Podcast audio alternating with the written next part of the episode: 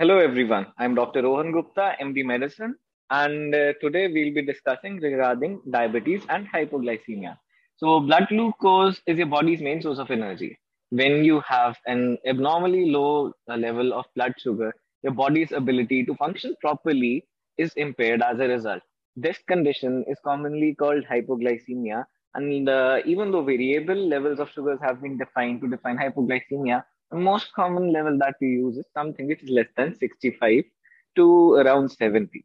So your brain needs a constant supply of glucose. Uh, it cannot store or manufacture its own glucose because of the kind of metabolism that happens in the CNS. So as soon as the blood glucose levels drop, that means that the direct uh, uh, glucose to the brain supply has been cut off. This leads to an abnormal fall in the function of brain. So it can cause an unusual behavior, it can cause confusion, or uh, it can cause both. Uh, there might also be loss of consciousness. Uh, the patient, in severe cases, can have seizures and uh, visual disturbances. They can be patient can be seeing stars uh, in front of his eyes, or might have double vision. So how to treat this hypoglycemia. The first thing is recognizing that there is hypoglycemia.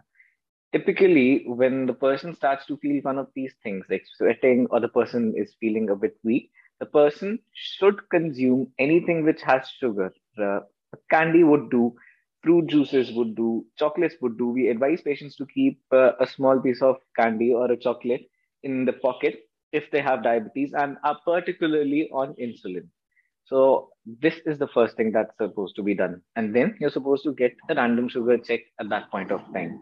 Uh, if this does not help in increasing the sugar levels, the patient will need immediate hospitalization because otherwise, uh, the severe symptoms of hypoglycemia, as we've discussed earlier, like uh, seizures might develop, the person might go into hypoglycemic coma, and the person might become unconsciousness, and this is life threatening.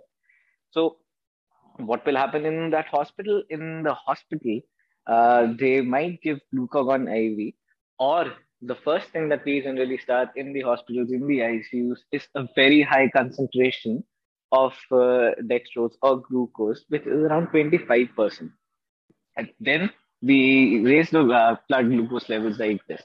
So, overall, what can we do to prevent this diabetic hypoglycemia? The first of all is follow your treatment plan, monitor your blood sugars uh, at least once or twice a week so that you know whatever uh, medicine you're taking, whatever medication that you're taking is good enough for you if the doses aren't too high, especially if you're on, ins- on insulin. At least once a week monitoring is must for these patients. Uh, secondly, please have fixed timings for your food. Have uh, food at regular intervals. Eat after two to three hours, three to four hours and always make sure that when you've taken your medication you should not be empty stomach. The reason is the medicine does not know that you've eaten or not. The medication is going to act. It is going to increase insulin levels. It is going to bring down the sugar levels. Thirdly adjust your physical activity according to your uh, food. If you've not eaten anything do not exert much.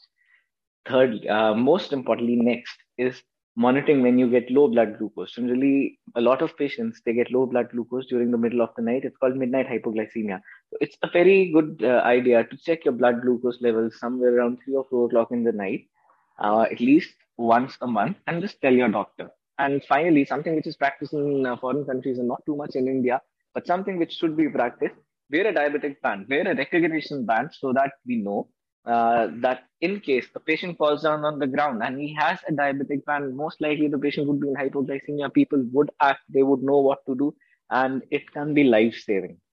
Uh, I think this would be about it. Thank you.